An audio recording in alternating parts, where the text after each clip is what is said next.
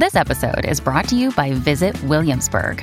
In Williamsburg, Virginia, there's never too much of a good thing. Whether you're a foodie, a golfer, a history buff, a shopaholic, an outdoor enthusiast, or a thrill seeker, you'll find what you came for here and more. So ask yourself, what is it you want? Discover Williamsburg and plan your trip at visitwilliamsburg.com. Another day is here, and you're ready for it. What to wear? Check. Breakfast, lunch, and dinner? Check. Planning for what's next and how to save for it? That's where Bank of America can help. For your financial to-dos, Bank of America has experts ready to help get you closer to your goals. Get started at one of our local financial centers or 24-7 in our mobile banking app. Find a location near you at bankofamerica.com slash talk to us. What would you like the power to do?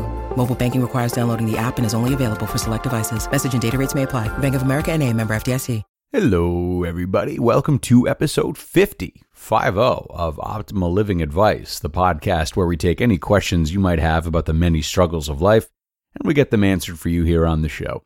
I am your host, certified life coach Greg Audino. Nice to have you here as always.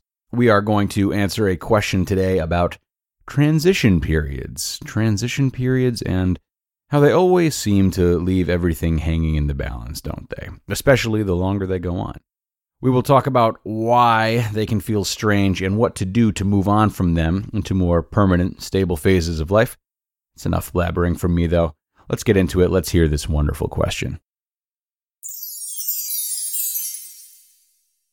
Why am I not settled on what I want?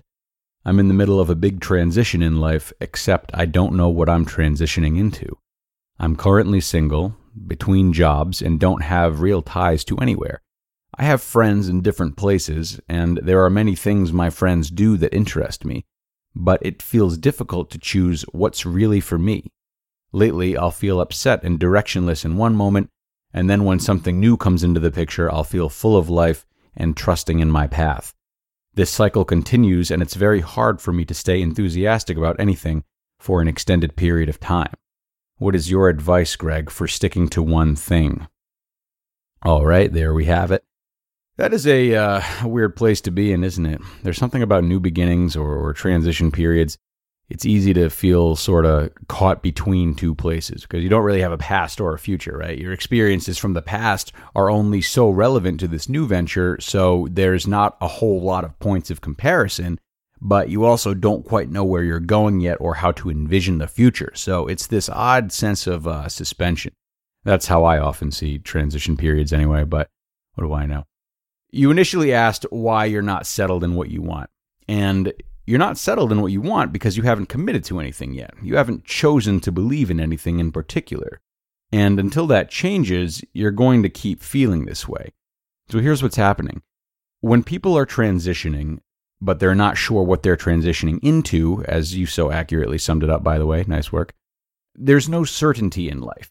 And while this can be fun for a while, eventually the fun that comes with that spontaneity is going to need to get balanced with a sense of control, which I can imagine is right where you are by now, since these feelings have gotten strong enough that you've decided to reach out and ask this question. The world is running you right now. You're not running it. And anyone who's not in the middle of a degree at a liberal arts college right now knows that this free flowing lifestyle can only be sustained up to a certain point, you know? And mind you, I got my degree at a liberal arts college. Look, it seems to me that you're latching on to others and their decisions rather than making any for yourself, and that simply won't do. Now, who knows why you're doing this? Maybe, uh, maybe codependence is something you've struggled with. Maybe you've got the old FOMO that's going around, or maybe you're just someone who appreciates relationships and wants to do what loved ones are doing no matter what it is. I definitely get like that myself. You should do some self work or talk to a therapist to get to the bottom of what's driving this behavior. Meanwhile, just know the yearning for independence and the subconscious recognition of its importance will always be there. You'll always associate yourself as your own person, and that means considering your own path separate of those around you. This means that as all of these interests dangle themselves in front of you as they are right now, and the more detached you feel from your own identity, the more you'll latch on to all of these interests and scout each of them out as potential suitors for the rest of your life. Oh, here's this thing, you know, it's fun. Maybe I can base my future around this. Maybe this is what I need to get to the next step. That's you right now. That's my impression of you. And, and it's all good. It's a phase. But it sounds like there are a lot of fun things in your life, a lot of things to try on for size. But when are you going to stick to one? It's time to make some decisions and prepare for the consequences, namely the fact that you'll inevitably feel regret at one point or another. And how do you make those decisions? Well, you just do it. You, act and you stop waiting for motivation to do so. You can act smart, however, and uh, we'll talk about how you can act smart. You see, you're in a good position right now because at least you have a lot of different interests that pop up and therefore a lot of potential good commitments. Yes, all these options might feel like a curse, as having a lot of options often does, but there's no way around not sacrificing some things in order to make progress. There's just not. That's a card we've all been dealt and we all have to play it. So, let's um let's interrogate all these good options you have and put a new spin on them to see which could actually teach you about carving out a future that's yours. Sure, we know they're all fun in small doses, but ask yourself the following questions of each of these times that you feel this could be what my next move is all about. So ask yourself, is this just good for right now, or is it good for me long term? Slash, is this something worthy of making my legacy about? Also ask yourself, am I fully comfortable here, expressing the truest version of myself? And finally, ask yourself, how much time do I spend fantasizing about other things while I'm here? You see, questions like these help to separate short term fun from long term purpose. And that's what you need to get to the bottom of if you're having a hard time identifying what's real between all the little jolts of hope. The goal really is to act fast, but still act in a way that reflects your values. And questions like these, or the self work required to hone in on what your values are, is not really a process that requires motivation as much as it does some quick analysis and honesty with yourself. Now, this isn't to say that you can't have your cake and eat some of it too. There are always ways to arrange your life in such a way that enables you to keep as many of your interests as possible while still being committed to a routine and calling the shots yourself. To take some time to think about how you can bundle your interests like that. You know, you talked about different groups of friends specifically.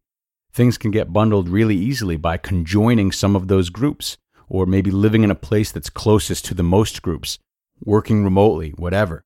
The key is for these decisions to be made as supplements, though.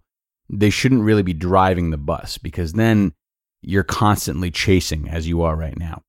So get serious about what makes the most sense for you based on your values accept the inevitable sacrifice, and then do what you can to minimize the sacrifice if possible.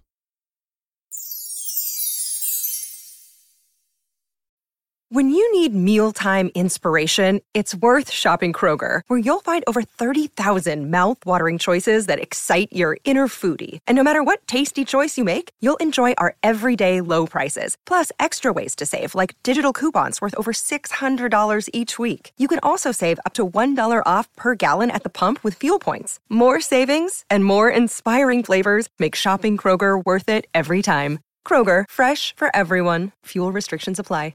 All right, my friends. Thank you for listening. Asker, thank you for sending this question in. I sure hope it helped. As I went through it, however, I couldn't help but to think about episodes two and three of the show, which answered questions about being at a personal crossroads and finding life purpose, respectively. So, if you're looking for more relevant feedback, I think both those episodes could be of use. Actually, a, uh, a survey was recently sent out to people who submit questions for the show, and a lot of people reported life purpose as being one of the topics they find most interesting. So, for anyone else who feels that way, uh, yeah, head back to episode two, and hopefully another question about life purpose will get in soon.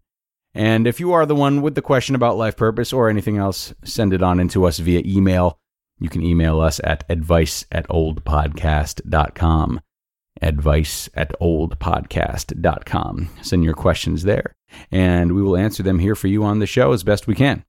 Sound good? Sounds good to me. I'm going to wrap up here. Thank you so much for coming, everyone. Another one in the books. I will look forward to talking with you guys next time. And until then, have a wonderful day.